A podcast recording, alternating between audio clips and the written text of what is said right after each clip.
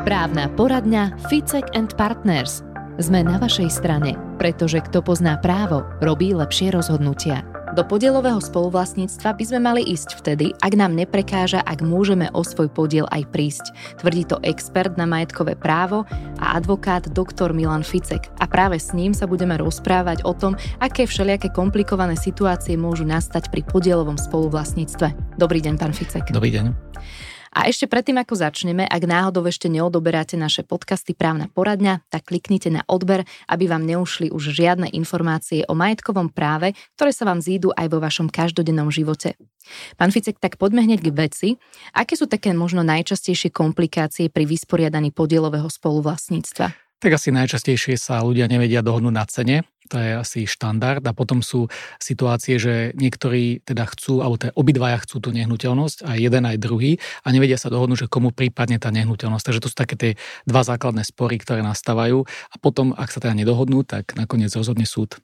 A práve aj o podielovom spoluvlastníctve chodí veľa prípadov do vašej online právnej poradne, ktorú môžete nájsť aj na stránke www.ficek.sk. No a tu je jedna otázka. Dobrý deň, prosím, aký je postup pri vysporiadaní podielového spoluvlastníctva? Ako máme postupovať a ako by asi postupoval súd, ak by sme sa nedohodli na vysporiadaní podielového spoluvlastníctva k nehnuteľnosti? Tak aký je tam postup, pán Ficek? Tak v prvom rade súd vždy skúma, že či tá nehnuteľnosť je deliteľná. To je prvý, prvá základná podmienka. Keď sa zistí, že je deliteľná, tak v tom prípade sa tá nehnuteľnosť rozdelí. Či už to je e, pozemok, alebo či už to je dom. Obyčajne teda byty nie sú deliteľné, ale pri týchto dvoch pozemkoch a e, domoch sa tie nehnuteľnosti delia. Dokonca dom je možné deliť nie len, že vertikálne, ale aj horizontálne. A, a čo je dôležité, aby vznikli dve bytové samostatné bytové bytové jednotky. A pokiaľ teda zistí ale súd, že tá nehnuteľnosť nie je deliteľná, tak sa ide na druhý krok a pýta sa teda súd, že ktorý z tých účastníkov chce tú nehnuteľnosť. A pokiaľ niektorý z nich prejaví záujem, tak súd môže rozhodnúť, že jemu prípadne a potom e, toho druhého vyplatí. A vyplatí ho sumou, ktorá je stanovená na základe znaleckého posudku, alebo môže to byť aj suma, na ktorej sa obidvaja dohodnú. A môže nastať ešte tretia situácia, že obidve strany povedia, že nechcú tú nehnuteľnosť. Ani jeden, ani druhý chcú vyplatiť, tak v tom prípade súd môže povedať, že tá nehnuteľnosť pôjde do dražby a bude sa e, dražiť a potom výťažok sa rozdeli medzi tých spoluvlastníkov podľa veľkosti ich podielov. Najčastejšie podielové spoluvlastníctvo vzniká dedením a práve takýto prípad prišiel aj do vašej online poradne, e, ktorý napísala klientka z Nitry, ja ho prečítam. Dobrý deň, chcem sa opýtať, sme štyria spolumajiteľia rodinného domu po rodičoch. Jeden z bratov tam býva, ale dom zadlžuje a nestará sa oň. Poslali sme mu doporučený list, výzvu na uplatnenie predkupného práva. To isté sme poslali aj druhému bratovi. Čo máme urobiť, ak sa v stanovenej lehote dvoch mesiacov nevyjadria a dvaja spolumajiteľia chceme tento dom predať? Tak pán, Ficek, pán Ficek, čo by ste poradili?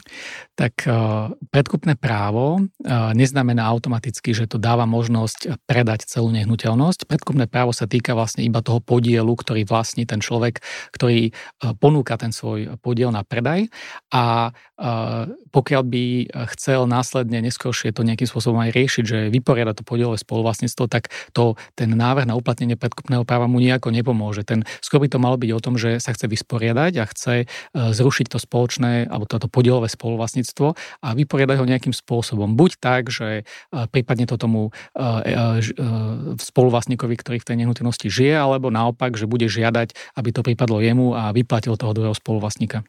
A čo sa týka tohto prípadu, tak je tam vlastne možné, že teda dvaja spoluvlastníci sa dohodnú, že oni chcú ten dom, byt predať uh-huh. a tí dvaja možno s tým nebudú súhlasiť, alebo musia súhlasiť všetci? Pri predaji musia súhlasiť úplne všetci do jedného, aj keby ich tam bolo 100, vždy, vždy každý jeden spoluvlastník musí vyjadriť svoj súhlas. Pokiaľ by ho nedal čo len jeden, tak nie je možné tú nehnuteľnosť predať, dokonca nie je možné ani to nejakým spôsobom odhlasovať, že máme väčšinu, máme 99% a odhlasujeme si, že ideme predávať nehnuteľnosť. To bohužiaľ nejde. V takýchto prípadoch sa práve podáva tá žaloba o zrušenie a vyporiadanie podielového spoluvlastníctva. A keď ten, kto býva v tej nehnuteľnosti a vlastne nesúhlasí a dajme tomu tí ďalší by ho prehlasovali, tak má mm. on nejaké právo, um, neviem, možno podať nejakú buď žalobu alebo nejako sa brániť, aby ho vlastne nedostali z tej nehnuteľnosti? Môže sa stať, že si odhlasujú, ako sa bude užívať nehnuteľnosť. To nie je ale predaj, je to je len že rozhodovanie o disponovaní s nehnuteľnosťou. Povedzme, že sa dohodnú, dohodne sa väčšina, že tú nehnuteľnosť budeme prenajímať a vtedy sa tí menšinoví spoluvlastníci musia podriadiť tomu, tomu rozhodnutiu a dokonca to nie je možné ani žalovať na súde, že by, že by uh, napadli nejakým spôsobom toto hlasovanie, že nesúhlasia s tým, že sa to bude prenajímať. Iná by bola situácia, keby povedzme išlo o to, že sa dohodnú spoluvlastníci, že zbúrame dom a tí menšinovi nesúhlasia, tak vtedy tí menšinovi majú právo sa obratiť na súd a žiadať, aby, aby, aby sa to zmenilo. A zase, keď to otočím, prihliada potom súd na to, že ten jeden spoluvlastník vlastne ako keby ničí alebo nestará sa o nehnuteľnosť a potom budú možno vo väčšom práve tí ostatní spoluvlastníci? Keď e, sa rozhoduje o tom, ako sa zrušia vyporiada podielové spoluvlastníctvo, tak súd pozera jednak e, na veľkosť spoluvlastníckých podielov, to je tá, tá základná zásada, alebo základná, to má prednosť. Hej.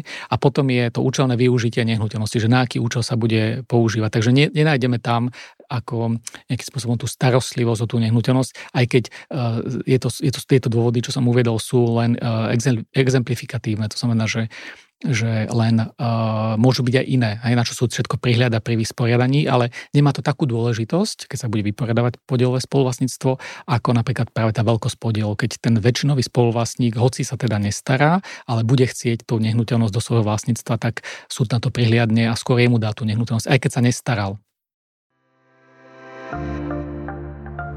Máte nejaký právny problém? Povedzte nám, čo vás trápi a my vám poradíme kliknite na www.ficek.sk a napíšte nám o vašom prípade cez našu online poradňu Ficek and Partners.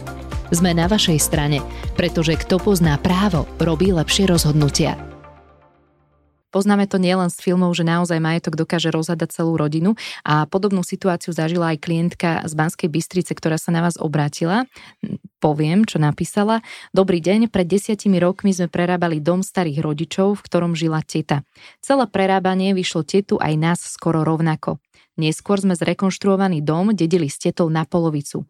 Ona ho chce teraz predať aspoň za 50 tisíc eur a tvrdí, že všetky peniaze patria len jej. My sme si dom dali ohodnotiť a jeho hodnota je takmer 70 tisíc eur a preto sme jej ponúkli, že tento dom odkúpime za polovicu tejto sumy.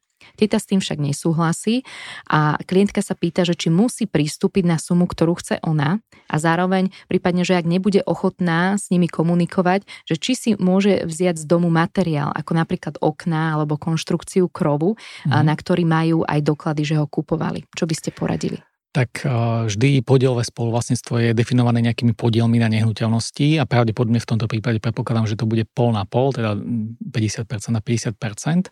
A neznamená to, že pokiaľ si niektorý spoluvlastník povie, že ja chcem dostať z tej nehnuteľnosti toľko to a toľko do peňazí, že ten druhý to musí akceptovať, pretože ak by sa nedohodli, čo sa teda veľa spoluvlastníkov nedohodne, tak a rozhodoval by súd, tak súd by zobral trhovú cenu tej nehnuteľnosti, ak si ho teda dali ohodnotiť na tých 70 tisíc, tak zobral by sumu 70 tisíc, zistil by, že aký podiel majú teda tí, tí spoluvlastníci a potom by rozhodol tak, že, že prisúdi to tomu spoluvlastníkovi, ktorý tú nehnuteľnosť bude chcieť. A keďže oni chcú tú nehnuteľnosť, tak je vysoko pravdepodobné, že súd by to práve e, zveril im a vyplatili by tú druhú spoluvlastničku, ktorá sa nechce dohodnúť tou sumou a teda sumou 35 tisíc a polovicu. Teda nedostala by 50 tisíc, ale dostala by 35 tisíc.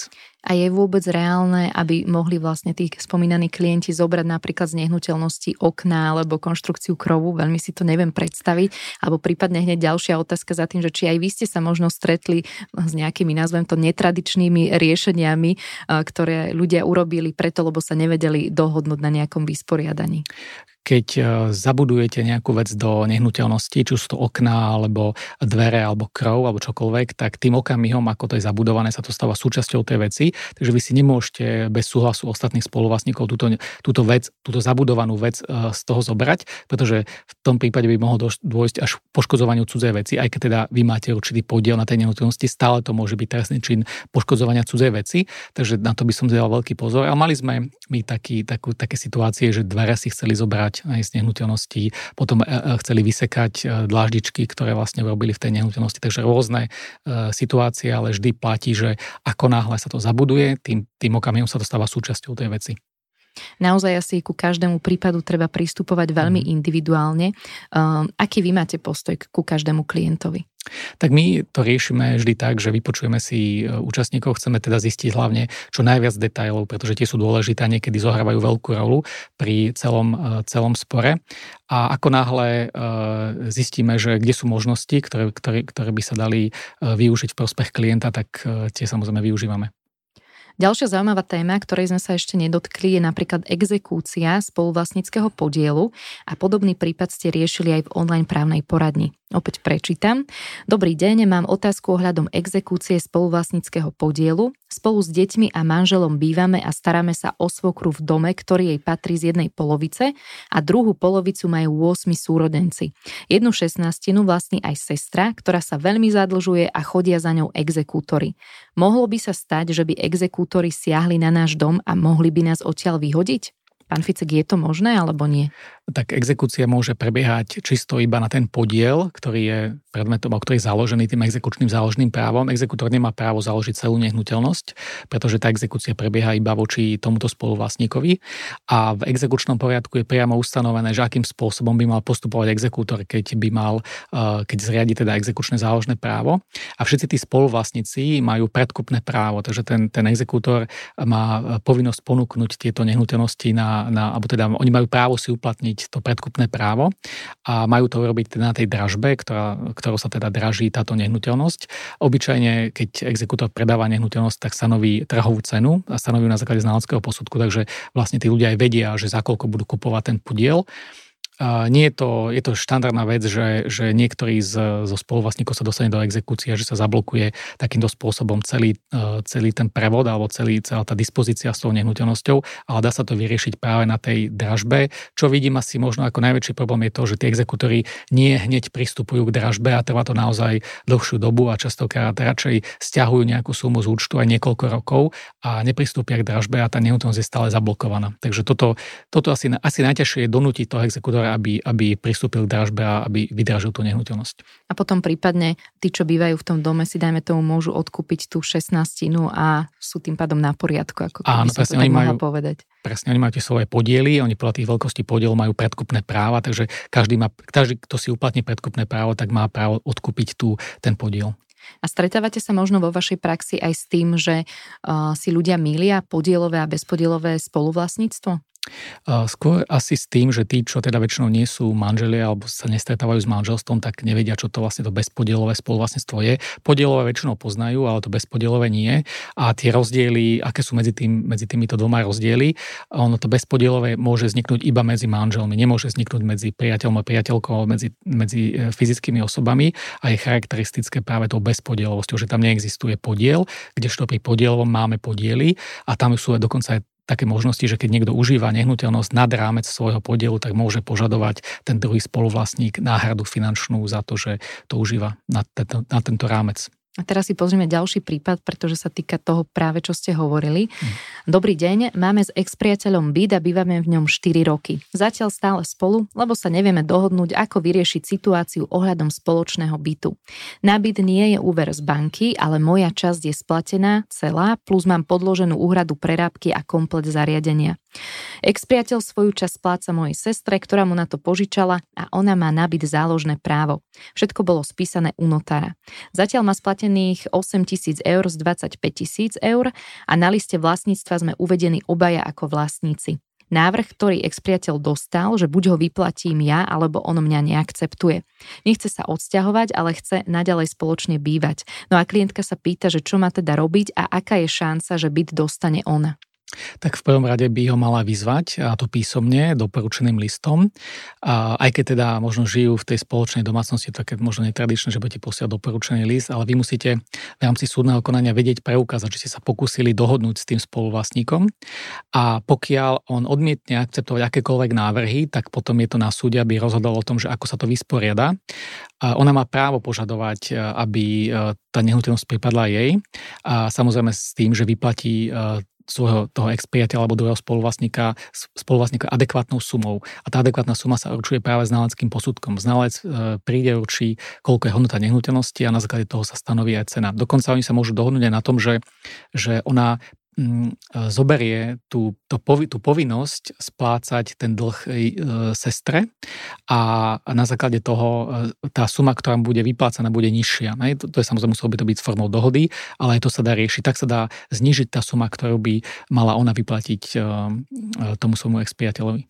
No a keď sa ten ex-priateľ napríklad nechce, že vôbec dohodnúť, tak potom je jediná cesta na súd, alebo ešte niečo medzi tým môže byť? Uh, tá, prvá je tá, tá mimosúdny, alebo ten mimosúdny pokus o, o dohodu. A to sa robí práve buď tým listom, mailom, hej, nejakým spôsobom, aby ste vedeli preukázať, že ste sa snažili dohodnúť a až potom podávate návrh na súd a v tom návrhu priamo aj uvedíte, že ako si predstavujete to vysporiadanie a že čo, čo by sa malo stať, teda že komu by mala prípadnú nehnuteľnosť, koľko by sa malo vyplatiť, ale iná cesta cesta ako súdna, ako myslím zákonná, neexistuje. A prečo sa možno ľudia pri podielovom spoluvlastníctve nechcú dohodnúť? Napadá mi, že možno si mhm. myslia, že majú nárok na niečo, na čo v skutočnosti nemajú, alebo mm, čo tam je? Obyčajne uh, skôr si to predstavujú tak, že mám na to morálne právo, akože väčšie zákonné síce nie, ale morálne. A či už to je teda uh, z dôvodu napríklad, že uh, často, časté argumenty sú také, že ale veď mama ti darovala takú a takú nehnuteľnosť, tak toto patrí mne. Hej? Alebo že ty máš dosť. Hej? Tak rôzne takéto ako, uh, nezákon, alebo nezákonné uh, skôr som povedal také, že uh, možno, možno, je to, možno by to bolo aj morálne, hej, že, že dostal, dostal, by, dostal by ten človek viac, ale zase zákon je nejako nastavený a v zákone je uvedené, že má keď má niekto podiel a má v nejakej výške ten podiel, tak má právo dostať práve tú sumu, ktorá je určená tým podielom v tej výške. Takže takto máme nastavený zákon a súd neprihľada na nejakú morálku, že niekto niečo dostal v minulosti alebo bola nejaká nespravodlivosť. Súd ide priamo podľa zákona, keď je predmetom vysporiadania nehnuteľnosť, tak jeho zaujíma len, že aké sú podiely, aká je hodnota nehnuteľnosti a potom tá deliteľnosť. A keď to, keď to e, je deliteľné, tak to rozdelí, keď to nie je deliteľné, tak rozhodne jedným alebo druhým spôsobom. A stretávate sa vo vašej praxi aj s tým, že sa dajme tomu ako tento expriateľ, že niekto nechce vysťahovať z bytu, aj keď by teda mal, alebo nechce sa dohodnúť, aby možno naťahoval čas, aby v tom byte mohol dlhšie bývať? Presne tie zámery sú rôzne, že prečo sa nechce, nikto nechce dohodnúť. Niekedy naozaj nemá peniaze na to, aby sa niekde presťahoval a tá situácia, aká je vtedy mu vyhovuje, lenže nie je vlastníkom celej nehnuteľnosti, nechce platiť nájomné alebo teda nejaký, nejaký, nejaké peniaze za to, že užíva nehnuteľnosť nad rámec svojho podielu a, alebo potom naťahuje to len, aby čo najviac oddialil to konečné, nejakú konečnú povinnosť vyplatiť toho druhého. A stretávame sa s tým, je to bežné, dokonca pokiaľ by teda sa to riešilo súdnou cestou, je možné žiadať v tom, tom súdnom rozhodnutí aj to, že, že dostane ten človek vyplatené peniaze až vtedy, keď sa vysťahuje. Že ten, tá povinnosť vyplatiť spoluvlastnícky podiel bude naviazaná na, na vysťahovanie sa toho spoluvlastníka keby mal možno niekto nejaký problém ohľadom podielového spoluvlastníctva, ako sa môže na vás obratiť? Tak buď e, cez e, našu online poradňu, kde riešime otázky písomnou formou cez, e, cez formulár, alebo potom klasicky na konzultácii a dohodneme si stretnutie, či už osobné, alebo cez telefon. Pán Ficek, ďakujem za všetky užitočné rady. A ďakujem. Ak ste náhodou ešte nepozerali všetky naše podcasty, tak si ich určite pozrite, pretože sme už hovorili o bezpodielovom spoluvlastníctve manželov, o podielovom spoluvlastníctve, ako celé funguje, ako vzniká a rovnako nájdete aj informácie o susedských sporoch. A všetky informácie právne z advokátskej kancelárie Ficek Partners nájdete aj na stránke www.ficek.sk.